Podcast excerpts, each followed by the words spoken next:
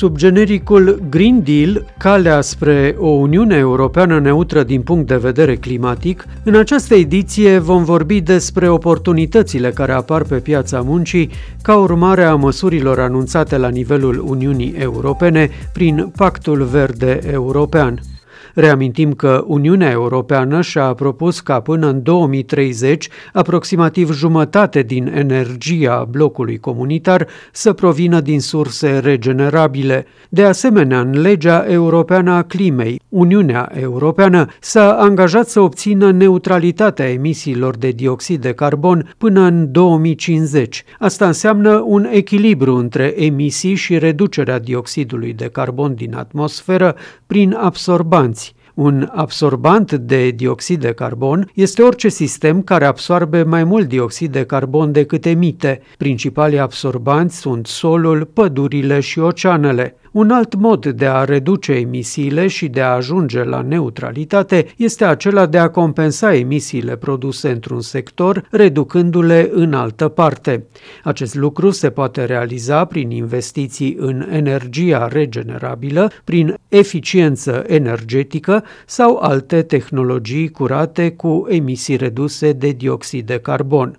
Aceste obiective ambițioase anunțate de Uniunea Europeană și asumate prin legea climei din 2021 presupun o serie de modificări la nivelul economiilor din statele Uniunii Europene prin schimbări importante în procesele de producție și apariția de noi modele de afaceri și mai ales prin dispariția unor locuri de muncă pe de o parte și apariția de așa numite locuri de muncă verzi pe de altă parte. Am dezbătut aceste probleme cu eurodeputatul Dragoș Păslaru, președintele Comisiei pentru Ocuparea Forței de Muncă și Afaceri Sociale din Parlamentul European. Această tranziție verde pe care noi uh, o împingem la nivel european provine pe de o parte din uh, această idee importantă de a lăsa generațiilor viitoare uh, un mediu care să poată să le fie propice, să se bucure așa cum generațiile trecute s-au bucurat și să nu consum resursele pe care altfel generațiile următoare n-ar mai putea să le obțină. Pe de altă parte, există un substrat un interes economic foarte important. Tranziția verde este și o oportunitate de competitivitate economică și de leadership la nivel, la nivel global. Evident că orice schimbare profundă și uh, orice alt astfel de modificări structurale la nivelul economiei generează până la urmă un impact care poate să fie în linia aceea de distrugere creatoare, dacă vreți. Deci vor fi locuri de muncă afectate uh, în industriile care sunt uh, mai degrabă poluante, Uh, și evident că se creează, și asta este foarte important în raportul, ultimul raport al Comisiei Europene arată că se creează un număr de circa un milion de locuri de muncă verzi pe teritoriul Uniunii Europene. Asta înseamnă ce? Înseamnă că discutăm de uh, o cerere de forță de muncă pentru noi meserii legate de economia circulară, de sectorul acesta al producției de, de baterii regenerabile, noi lanțuri valorice care apar și, da, uh, locuri de muncă care erau uh, înainte în zona de minerit sau zone de tip acesta sunt afectate. Dar aici e foarte important de, de discutat și de ce instrumente avem la nivel european pentru a ajuta această tranziție. Și sunt atât instrumente financiare cât și politici publice care ajută în acest moment statele membre să ia inițiativa și să uh, meargă pe drumul acesta al tranziției verde. Da, uh, vor fi create noi locuri uh, de muncă, dar va fi nevoie și de forță de muncă calificată în aceste noi uh, domenii. De unde obținem această forță de muncă? Sunt trei surse importante pentru forța de muncă de care avem nevoie. Este vorba de a reconverti, de a crește calificările celor care sunt deja în piața forței de muncă astăzi. Una din uh, prioritățile pe care la nivel european o avem este legat de competențe și uh, nu întâmplător anul acesta din mai 2023 până în mai 2024 este chiar anul european al competențelor.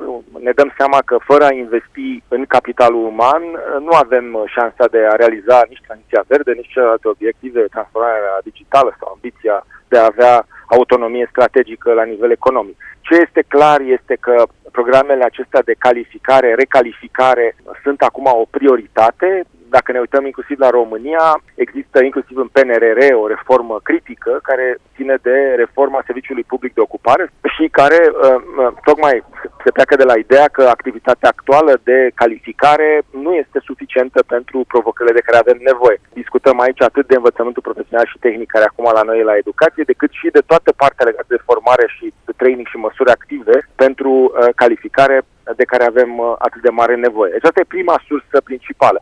A doua sursă și care uh, cumva este în mandatul Comisiei de uh, Muncă și Afaceri Sociale pe care o prezidez în Parlamentul European este legată de activarea celor care nu sunt în piața forței de muncă. Discutăm aici de tinerii niți, cei care nu sunt în uh, ocupare, uh, educație sau formare și uh, sunt în acest moment o, o resursă pe care Europa nu o folosește dar și de uh, mulți alți oameni care, practic, uh, nu reușesc să își găsească un loc de muncă, uh, inclusiv mame care n-au unde să-și lase copiii pentru a lucra, persoane care încă sunt în putere, dar cumva au rămas în spate în, în piața forței de muncă. Deci partea asta de activare, prin măsuri sociale, prin a putea stimula activarea oamenilor este, este crucială și avem fonduri și politici în acest sens. Și nu, în ultimul rând, discutăm de ceea ce se întâmplă deja și știți că acum este una din priorități priorități, politica de azil și migrație, discutăm de aducerea de, uh, până la urmă, de, de oameni din în afara Uniunii Europene, atât pe partea calificată, cât și pe locuri de muncă mai puțin calificate, care să poată să completeze necesarul de forță de muncă din Uniunea Europeană. Reconvertirea aceasta profesională despre care aminteam presupune evident și uh, mulți bani care trebuie investiți în această direcție. De unde ar putea veni astfel de finanțări? Sunt multiple finanțări multiple. Uh, o să iau pe cele care sunt uh, direct dedicate pe acest lucru. Deci avem uh, Fondul pentru Tranziție Justă, care vizează exact regiunile energetice sau care au avut partea de combustibil fosil minerit, ca să fie mai clar, toată zona de bazine de minerit, Golj, Dolj, Olt, din Hunedoara în România sunt de, de altfel județe vizate de a, aceste fonduri. Fondurile acestea sunt dedicate exclusiv reconversiei profesionale, antreprenoriatului, reinventării activității economice în aceste zone care aveau o bună pondere de activitate de minerit. Ce este, din păcate, cazul României este că aceste fonduri sunt folosite cu dificultate și nu este foarte clară, într-adevăr, perspectiva. Există, într-adevăr, o strategie, banii sunt acolo, dar mi se pare că lucrurile merg încă neadecvat și nu reușim să folosim. O al doua sursă de finanțare uh, crucială este pe Fondul Social European Plus, care este disponibil pentru România. Discutăm aici de circa 10 miliarde de euro disponibili din Fondul Social European plus și instrumente conexe din politica de coeziune și care o bună parte dintre ei trebuie să meargă în zona de calificare-recalificare. Și nu în ultimul rând, măsurile de pe Planul Național de Redresare și Reziliență, care și ele au ca scop, până la urmă, crearea de oportunități și uh, partea aceasta de uh, uh, reconversie industrială. Uh, ceea ce vă pot spune însă, că asta este foarte important, la noi mai degrabă, deși sursele acestea sunt uh, disponibile de ceva vreme, la noi mai degrabă nu există un plan de politică industrială care să ia în calcul această tranziție verde și să uh, nu să nu fie niște finanțări doar disparate pe care să le ai, că poți să ieși de acolo bani și de acolo și de acolo. Uh, am uitat să menționez, de exemplu, fondul de modernizare, care iarăși este uh, o două miliarde sunt pentru partea aceasta exact legată de sectorul energetic. Deci sunt mai multe fonduri, din păcate noi nu avem o strategie integrată în România, așa cum la nivel european există acest plan integrat de a putea să ne asigurăm de această conversie și de a crea locuri de muncă care să fie mai bine plătite decât de cele din industrie clasice uh, unde până la urmă sunt uh, foarte mulți uh, oameni în România care lucrează la nivel de salariu minim. Care credeți că vor fi uh, meseriile cele mai cerute, aptitudinile cele mai cerute pe piața muncii în perioada imediat următoare? Ce sfat ar fi să le dați, de exemplu, elevilor sau studenților aflați acum pe, pe băncile școlii care se apropie de finalul procesului de învățământ și se pregătesc să intre pe piața muncii? Dacă ne referim la zona aceasta de tranziție verde, este foarte important de înțeles că lucrurile nu merg în izolare, discutăm și de transformarea digitală în același timp. Și da, um, lucrurile care țin de uh, ingineria mediului, de tot ce înseamnă zona de uh, eficiență energetică, uh, de sectorul de automatizări legat de eficiență energetică, construcții legate de eficiență energetică, uh, lucrurile care țin de economie circulară și de studiul materialelor și al materiilor prime, toate acestea sunt niște profesii extrem de mult căutate în acest moment pe piața forței de muncă discutăm de o nouă concepție cu privire la folosirea resurselor și uh, modul în care folosim energia și toate aceste discipline care sunt legate de resurse, consum de resurse, tehnologie, automatizare, digitalizare pentru a îmbunătăți uh, și productivitatea și eficiența în industrie în general, sunt extrem de căutate. Deci cineva care intră într-un astfel domeniu nu are cum să nu își găsească un loc de muncă bine plătit în perioada următoare, pentru că acolo unde există o cerere mai mare decât oferta, evident și salariile sunt, sunt pe măsură.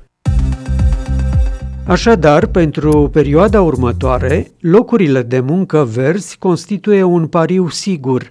Piața muncii se va reconfigura și vor fi cereri tot mai mari pentru oameni cu competențe ecologice și digitale, pentru noi modele de afaceri, care să contribuie la trecerea la economia circulară. De această părere este și Raul Pop, specialist în reciclarea deșeurilor, manager de programe la Asociația Ecoteca și membru cofondator al Coaliției pentru Economia Circulară. Pentru mine personal, această tranziție către o economie preocupată de schimbările climatice înseamnă că în permanență trebuie să învățăm lucruri. Trebuie să învățăm, spre exemplu, ca o companie să nu se mai uite exclusiv doar la cifra de afaceri și la profit și la numărul de angajați, să se uite, spre exemplu, și la climă și la impactul pe care compania însă și l-are asupra climei.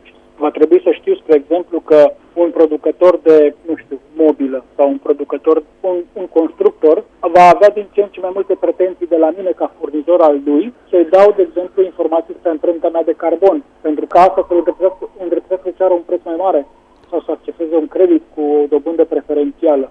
Sunt multe schimbări. În momentul de față, impactul de mediu deja are o, un efect imediat pe costuri, iar costurile mai departe au un efect pe competitivitatea unei afaceri. Pot sau nu să mai rămân într-o piață care e din ce în ce mai atentă la costuri, la impactul meu de mediu, la modul în care se poate baza pe mine ca partener pentru următorii 5 ani sau doar e o chestie de moment cât de mult va schimba tranziția verde structura ocupării forței de muncă, a încercat să răspundă și Cotolin Herner, director executiv al Asociației pentru Economii Sustenabile CÖVET din Ungaria. Experta din Ungaria nu a putut oferi o evaluare precisă, dar s-a arătat încrezătoare că va exista o cerere tot mai mare de profesioniști care lucrează în domeniul sustenabilității. Ami látszik ebben a, a mi iparágunkban. Ceea ce vedem în industria noastră este că va exista o cerere tot mai mare de profesioniști în domeniul sustenabilității. La ora actuală, majoritatea companiilor nu sunt capabile să facă față acestor noi sarcini cu oameni existenți și dacă nu externalizează aceste sarcini, vor avea nevoie de oameni noi. Companiile mari au deja nevoie de profesioniști cu experiență în sustenabilitate, iar companiile mici vor avea din ce în ce mai mult nevoie de cineva care să le arate cum pot face față acestor provocări, cum pot să scrie rapoarte, să colecteze date și să se alăture obiectivelor de neutralitate climatică sau de adaptare la climă. Aceasta este ceea ce aș încuraja, ca ei să dezvolte forța de muncă în această direcție în propria lor organizație. Modificările care vor apărea pe piața muncii se vor resimți în toate regiunile Uniunii Europene, chiar dacă impactul nu va fi unul uniform. Raul Pop este însă de părere că depinde de fiecare antreprenor în parte de modul în care face față acestor provocări și cum va ști să folosească noile oportunități pe piața muncii. Cred că ar trebui în primul rând împărțite în două categorii. Pe de o parte sunt uh,